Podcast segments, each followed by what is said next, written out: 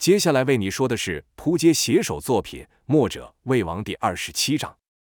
前文说到，杨无惧看着眼前打斗的一幕，居然勾起了从前与赵天烈等人交手的回忆。他心想，那一场架打得真是精彩，从来没有人能和赵天烈与那神秘人一样，将自己逼到如此地步。那日，他之所以不再过去给两人最后一击，不是不想，而是不能。那一步踏出去之后，全身筋骨就感被冰、被电、被割、被麻。故踏出那一步后，内心一时间提不上来，只好眼睁睁地看着赵天烈与那神秘人逃了去。杨无惧正想得出神呢，突然一声巨响，跟着是一声怪叫，将他的回忆给打断。回神一看，夏景渊居然是身在半空中倒退，那因运功而膨胀的双手被弹到了背后。杨无惧奇怪，心道：他们当中有人有如此力量，能将夏景渊给震飞吗？那人不是别人，正是姚建轩。却说姚建轩不是被夏景渊的大圆拳给打败，一副瘫软无力的模样了，怎么突然间爆发出这股惊人的力量？这事还得从姚以太虚御引术吸了赵月华体内热劲说起。想当时靠着同风相助，才暂时将这股霸道的热劲给压下，但压是压下了，却没能化去。这冰火无极功的内功有一个特性，就是抗。这抗的根源就是这炎阳劲，也是要练成此神功的关键。这炎阳劲开始时如星星之火，可愈是想将它压下，它就愈强大。炎阳劲一强，寒冰劲也就要相对的增长。这神功就是靠着此两力互相的对抗，才能一层又一层的突破上去，直至九重天，寒冰与炎阳达至顶峰，两股劲力从此是生生不息，内力是用之不尽。可要让这两种极端的内息共存于体内，岂是一件简单的事？稍有不慎，便无法控制，导致走火入魔，或是被那寒冰劲给冻成人棍，或是被那炎阳劲给烧成灰烟。赵月华就是控制不了体内的炎阳劲，才需要靠公孙仇的散功之药，将承受不了的热劲散去，再借由血池热泉的外力慢慢养回来。虽说每当此情况发生时，赵的寒冰劲修为就又上一层，待炎阳劲回复时，抗力又增，如此突破界限。赵月华于岛上的时候，炎阳劲已练至四重天的功力。这四重天的炎阳劲的根基被瑶给吸去后，便和瑶体内功力便开始相抗。虽然瑶所练的浑元功能容纳将各种功力给融入，但要说以瑶此刻的修为能将这炎阳劲给消化的话，就太过了。加之此次之前瑶还吸了鬼蝙蝠、蟒黑牛等人的内力，瑶也没有好好的将这几股内力给消化融合起来，故当炎阳劲一入体，就与这几股内力抗了起来，是愈长愈凶，愈长愈暴。姚于岛上怕别人看出来，常躲起来，暗自运功将之给压下。可他不晓得如此一来，只是适得其反，故与夏景渊一交手就感到烦躁难当。那太虚御引术始终无法使出，否则以姚建轩的武功，虽不是说一出手就能败了夏景渊，但也不至于败得这么惨。当他被夏景渊一拳震飞，口吐鲜血之际，夏景渊是缓缓走近，说道：“臭小子，刚才不是挺神气，在我面前演英雄救美。”现在怎么成了狗熊了？说着，一拳打到姚的腹部，打得姚是弯腰干呕。但真正让姚难过的，还是体内那不受控制的炎阳劲。夏景渊此时正在享受胜者的权利，折磨败者。一拳打过后，又骂道：“让你神气，叫你神气！”夏景渊抓起姚的头发，贼笑道：“我最讨厌的就是有人长得比我还俊，看我把你这脸给砸扁了，还怎么好看？”说着，是高举右拳，聚起内力，跟着吼道。我要你瞧仔细了，看我是怎么把你给毁了！跟着就朝姚狠狠打去。姚受了几下夏景渊的重击后，感到五内翻腾，积郁难忍，好似全身上下都要爆发了。眼看夏景渊的拳头又来，想也没有想，就挺掌打去。这一下不知不觉间就使上了炎阳劲。夏景渊哪能想到，眼前这奄奄一息的小子还能有此反抗之力？姚这一下来的是出其不意。夏景渊就被打退了去，同时感觉那手好像被什么烧红的烙铁给烫了般，痛得他是嗷嗷怪叫，这才将杨无惧的注意力给拉回了眼前。杨无惧快速扫了一眼，就看公孙仇与南宫烈打了个僵持，殷万清似乎还落于下风，而那胡也坚则是一昧的逃跑，便骂道：“啧啧啧，真是一群没用的东西，连几个小娃儿都拿不下。”说完是懒懒的起了身，眼神就放在了姚建轩身上。说道：“这小子刚说已尽得冯继子的真传，看他既然能将夏景渊给震飞，应该有点真本事，够我玩一会。”跟着一个起落，人如乌云，就到了姚的跟前。杨无惧身形高大，即便姚抬起了头，也只能看到杨无惧的胸口。就听杨无惧说道：“小子，刚才那掌不错，也对我试试吧。”姚说道：“嘿，就怕你接不住啊！看到刚才那只猴子没有？聪明的就该离我远点。我刚才还只使出五成功力而已。”此刻的姚连说话都费劲。杨无惧笑道：“五成功力，好啊，你使出个十成来。要是你能把我也给打退了，今日我就放你们走。”姚道：“打退你就放我们走，骗三岁小孩呢？”杨无惧道：“我杨无惧一向说话算话。”姚道：“我姚建轩还放屁会臭呢。”杨无惧道：“这么说你是不打算对我出招了？”姚反问道：“你真想试试？”杨无惧道：“尽管使来呀。”姚道：“好，你等我一会。”杨无惧居然就真的没出手，在那边等着。他是真想看看眼前这小子有什么本事，是能出掌带兵，还是挥拳有火？可等了一会，也不见姚有什么动静。杨无惧便问道：“你好了没有？”姚道：“再等我一会，我这功夫威力大得很，需要一点时间准备。你等着，保证不让你失望。”杨无惧心想，自己的斩天刀法也是如此，一刀劈出便再无后助。莫非这小子的招式和我一样？于是又等了下去。却说姚挥出那一拳后，炎阳尽在体内是彻底不受控制了，感到每一次呼吸都烧得难过，哪里还有余力去打杨无惧呢？杨无惧又等了一会，见姚还是没有反应，便不耐道：“你这招式发一次也太久了，换成旁人哪会像我这般等你？看来你这招也没有多大用，不看也罢。”说着一掌就朝姚给拍了下来。姚知道眼前这巨人的厉害，这掌拍下，只怕自己就得死在这了。姚在心里喊。我姚建轩怎么能死在重地方？我还没干出一番事业，我还没闯出自己的名号啊！不许死，不许死在这鬼地方！你破身体给我动了，动了！在这生死存亡之际，姚终于动了，就看他朝杨无惧打出一拳。就听杨无惧咦了一声，但杨无惧可不是夏景渊可比，姚这一拳打不退他，可却止住他的大掌。让杨无惧惊讶的是，掌中传来一股炙热的拳劲。烧得他手势滋滋作响，就看杨无惧一个反手，就将这掌往旁边的树拍去。那树被拍中的地方，唰的一下冒出了烟，跟着就焦黑了去。杨无惧眼睛一亮，说道：“好霸道的内力，这就是道家的武功啊！”姚此刻是连呼吸都困难了，刚刚打出一拳，末将杨无惧打退不说，反而被杨无惧的内力给反震回来。姚感觉自己快要被体内那股热劲给逼得窒息了。杨无惧见姚打出一拳后又无动静，便问说：“小子，刚那一拳叫什么名堂？”姚依旧没有反应。杨无惧就伸手要去抓姚，看这小子在搞什么古怪，哪知这手一碰上，就感觉如碰在一个烧红的烙铁般。再看姚，原本头上豆大的汗粒都蒸发了，整个人是通体透红。杨无惧又是一奇，说道：“这是什么武功？把自己烧成这样，管什么用？难道这是道家的护体罡气？”杨无惧有心一试这所谓的道家武功，忍着热将内力灌入，说道：“看是你道家武功厉害，还是我厉害？”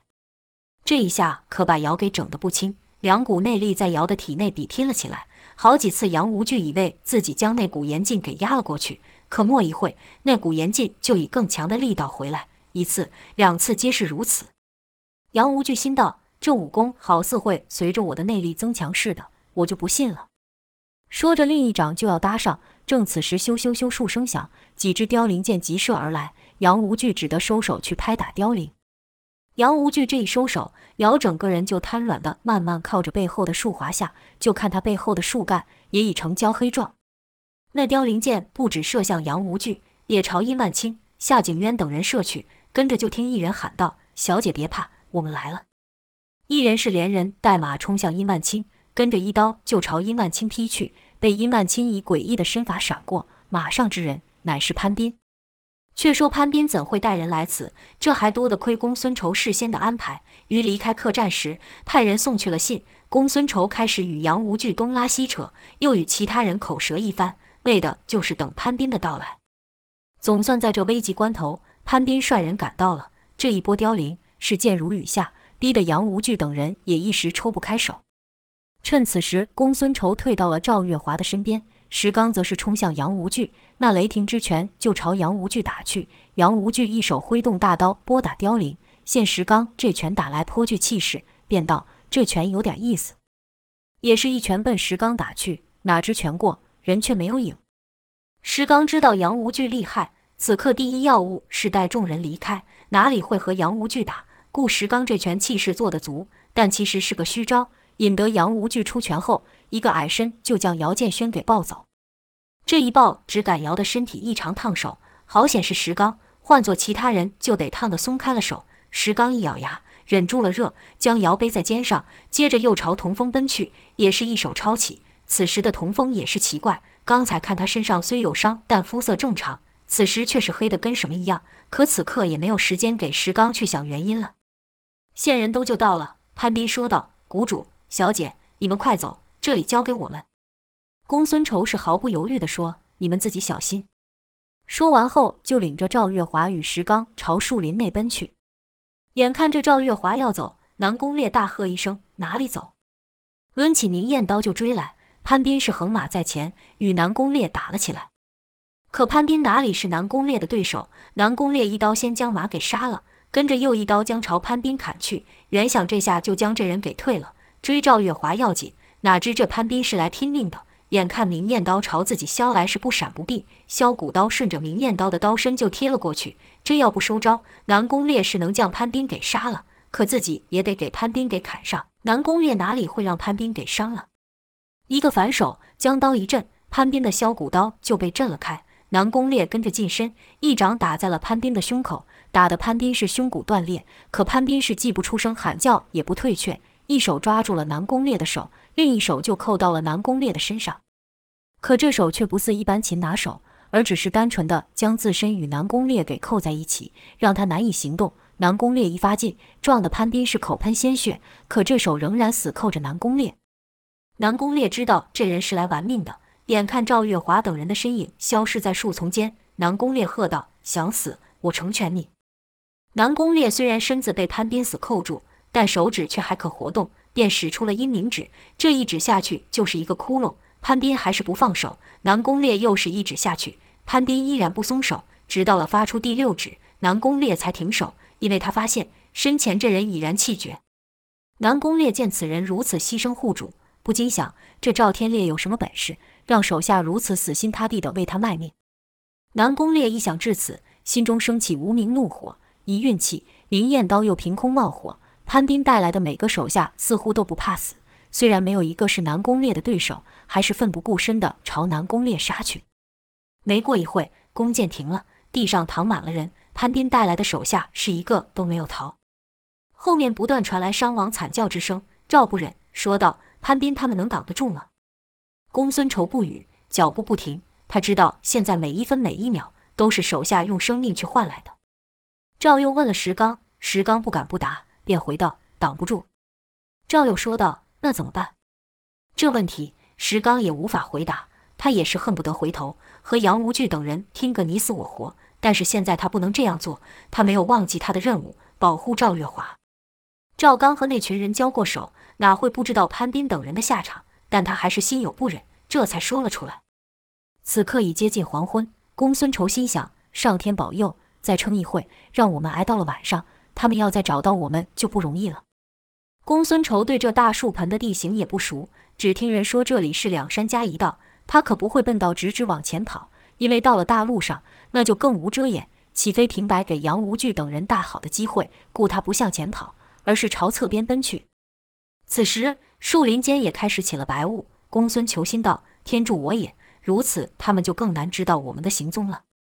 突听后方有人喊道：“前面好像有人影，去看看。”听声音是胡野间的，他们追来了，那就表示潘斌他们已全数牺牲了。公孙仇一咬牙，腿上奔得更急，后面喊声是逐渐接近后又远去，像是胡野间等人也受到这白雾的影响，无法确定自己一行人的方向。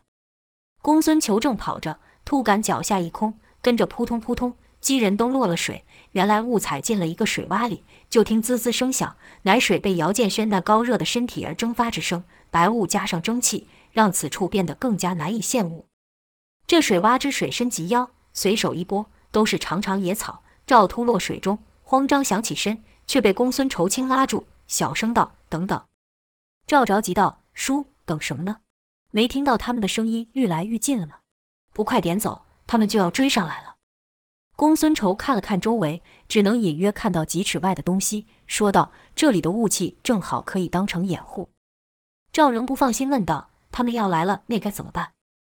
刚说完话，公孙仇的手就捂了上来。赵不明白发生什么事，只见公孙仇以手指嘴，示意三人安静。三人是屏气观望。没一会，就看白雾中有一物爬来，而后抬起上身，正是那万蛇殷万青。殷万青此刻距他们不到几步的距离。所幸他是背对着公孙仇等人，就看他来到这后不再移动。赵心里暗骂道：“恶心的家伙，快点走开呀，在这瞧什么？”正想着，就感到有人轻拉他衣角，回头看去是石刚。就看公孙仇与石刚以极慢的速度将身子缓缓躺入水中，公孙仇还递过一根卷起的树叶，另一手指嘴，示意赵躺入水中后用这个呼吸。如此，三人就躺入水中。石刚将童风雨瑶也按入了水，这脸才刚入水，殷万青的身子就转了过来。殷万青的脸就在赵的正上方，是赵看得到殷万青，殷万青看不到赵。赵眼里不断暗骂：“死蛇，臭蛇，王八蛇，怎么还不走？”就看殷万青凝视一会，突然伸出手朝水面点了一下，这一点把赵吓得不轻，差点就要吐出气来。当此时，公孙仇的笔尖已经对准了上面，心想。若真的被发现，就先杀他个措手不及。石刚也是如此想法。就看殷万青一手一点水面后，表情似乎有些迟疑，将身子又探了探，他那奇怪的身体就又延长了一些。跟着他就将手又伸入水中，眼看就要碰到赵的脸。正此时，一人说道：“有发现他们吗？”听声音是南宫烈的，殷万青才缩身回去，说道：“没有。”南宫烈说道：“那还不快分头去追，在这耽搁什么？”南宫烈说话语气不耐，在伊万青听起来像是在责问自己。伊万青心想，这小子的气焰是愈来愈高了，现在对我们就是这种态度。要真让他南宫加起来，我们哪会有好果子吃？但嘴上却问道：“其他人有什么发现吗？”南宫烈道：“杨无惧守在大路上，他们要是逃出了树林，杨无惧应可将他们全部拿下。”伊万青道：“那公孙老儿想必也料到会有人守住大路，我在猜。”他们会不会往回跑去？南宫烈道：“往回跑？这怎么会？他们明明是往前跑去的，你不也看到了？再说，他们要回九黎，这条道是最近的，他们难道还会自己去绕远路不成？”伊万青见南宫烈根本不想听自己的建议，心里暗骂：“你要这么聪明，刚怎拿不下公孙仇？”嘴上却道：“是是，那少主的意思是？”南宫烈道：“我猜他们一定还躲藏在这个树林里。”想等着天暗下，趁着夜色逃去。我们得在这之前抓到他们。伊万青道：“可这雾气弥漫的，别说找人了，连方向都快分不清楚了。”南宫烈道：“我们如此，他们也是一样。反正前有杨无惧，后有夏景渊，任他们往哪头出去，都会被发现。”伊万青道：“那不就行了？”南宫烈道：“要想抓耗子，那也得先把他给逼出洞来。光在洞口干等怎么成？我走中，你和胡野间分左右。”我们三头并进，逐步搜寻，还怕找不着人吗？殷万清道：“是是是，那就依少主说的办。”南宫烈点了点头，掉头走去。殷万清这才敢骂出声：“我要是公孙仇，我就找一隐秘的角落躲着不动，等天暗了再另找出路。你怎知道这树林里就没其他通道？哪会像你这么笨，到处乱跑？”骂了一会后，殷万清还是照南宫烈说的往前搜去。待伊万青离开后，又过了好一阵子，公孙仇等人才敢将头探出水面。赵月华问道：“叔，现在怎么办？”照他们说的，我们根本逃不出这里。这是公孙仇一时也想不出办法，只是安慰道：“小姐，别着急，一切等天暗了再做打算。”在这片林雾的掩护下，三人既不动，也不交谈。南宫烈等人要找到他们就难了。起初还听到南宫烈等人吆喝之声，但随着日色渐暗，吆喝之声也没有了，像是退出了树林，守在前后两口。无数的念头在公孙丑脑中推演，心想：若只往前冲朝杨无惧杀去，靠自己与石刚或可纠缠住一阵，让小姐独自逃跑。跟着又一摇头，推翻这想法，因他知道杨无惧大可不理会他与石刚，直接把小姐给抓去。再说，若出口那端不止杨无惧一人呢？那岂非自投罗网？往回去呢？夏景渊倒是比杨无惧好对付，但若南宫烈守在那，那结果也是一样。公孙仇烦恼到都说不出话来。突听姚建轩小声说道：“水，我要喝水。”适才，姚建轩泡入水中，算是稍微缓解了这粉体之祸。三人爬出水洼后，石刚就将童姚二人也抬了上来。离了水，姚又热到受不了了。赵上前关心问道：“喂，你怎么会变成这样啊？”姚想骂，还不是被你给害的。但他现在是说个字都难受的要命，以眼神乞求赵让他泡入水里。赵道：“好好好，我不问就是，你别那样看我。”跟着就将姚再放入水中，姚这才好了些。公孙仇突然灵机一动，寻思道：“这洼地之水必有来源。”一念至此，公孙仇就将身子伏低，随着水流的方向找去。这一找，就走到了几丈之外，直碰到山地。公孙仇一摸山地，上面湿漉漉的，水正是从里面渗出。公孙仇一手轻拍此石壁周围，跟着拿起判官笔朝一处捅去，就听“噗”的一声响，判官笔居然整只插入了山地内。这一下，公孙仇是如获至宝，因为他感觉到这山地不厚，且里面居然有空隙。可他不敢一股脑地将这山地给捅破，谁知道南宫烈他们会不会又来搜？莫要制造太大的声响，引得注意。故公孙仇是小心翼翼地将笔尖抵住山壁后，再运劲一推，噗的一声又一个洞，而后就又停手，待确认周围没有异常后，才又戳出，直至将山壁凿出了一个口，他便从这口爬入内。此时天色已暗，在这山壁之内，更是伸手不见五指，只可感觉到细微的水流于底下流过。公孙仇又走了几丈，因这细缝有时宽，有时窄，有时是上有凸石，有时是下有凹洞，当中磕磕绊绊，或滑脚，或撞头，自是难免。但公孙仇是愈走愈有希望，因为他不仅感受到水，还感受到风。有风，那就表示有孔；有孔，那就不怕没有路。再下去就不能说是用走了，得说是用爬的了，因缝隙是贴着地，且变得愈来愈窄。两旁石壁是愈来愈坚硬，以公孙仇的身形，应该是钻不过去的。就看他一个吐气，跟着一挤，硬是将自己骨骼缩了几垛，终于让他爬了出去。过了那道后，伸手向前一摸，居然无路，风从上而来。公孙仇施展爬墙术，就爬了上去。愈往上，感到风愈来愈大。过不了多时，公孙仇爬出了口，已上到了山腰。从这往下看去，可看到大树盆的前后有火光。像是杨无惧与南宫烈等人为了防他们趁夜逃出所生。公孙仇暗笑道：“守着吧，最好一刻都不要离开。但上了这山腰后，还有没有路可走？会否是一个死地？反而将他们都困在上面？公孙仇也没有把握。可又一想，多少是条活路，总比待在下面早晚被他们发现强。于是就沿着原路回了去。赵月华一见公孙仇，便问道：“叔，你跑哪去了？”这么长时间不见人影，我还以为你被他们抓了去。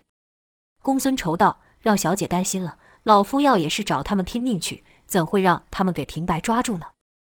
赵就问道：“你真找他们拼命去了，做掉了他们当中的谁了吗？”公孙仇摆了摆手，说道：“我是去找路去了。”赵奇怪，问道：“找路？找什么路？”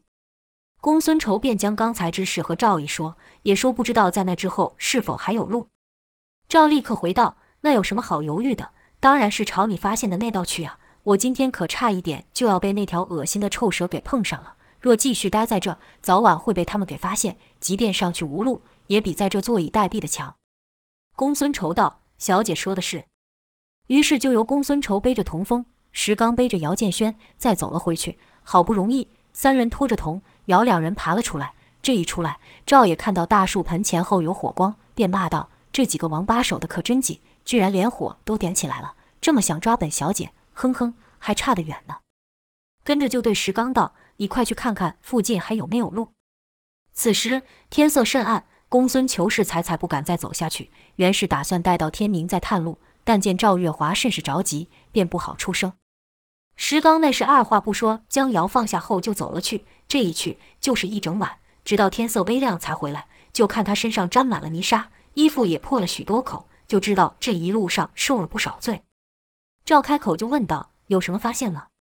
石刚回道：“爬过这山壁后，有一条蜿蜒的小路可走，一直走下去就到了山侧。只是再往下就没有路了，得用滑的下去。”石刚虽说的轻松，但他刚才可是连摔带滚下去的。赵点头道：“好的很，现在就走吧。得趁他们还没有发现我们不在这树林时就走得老远。于是这几人就又走了去。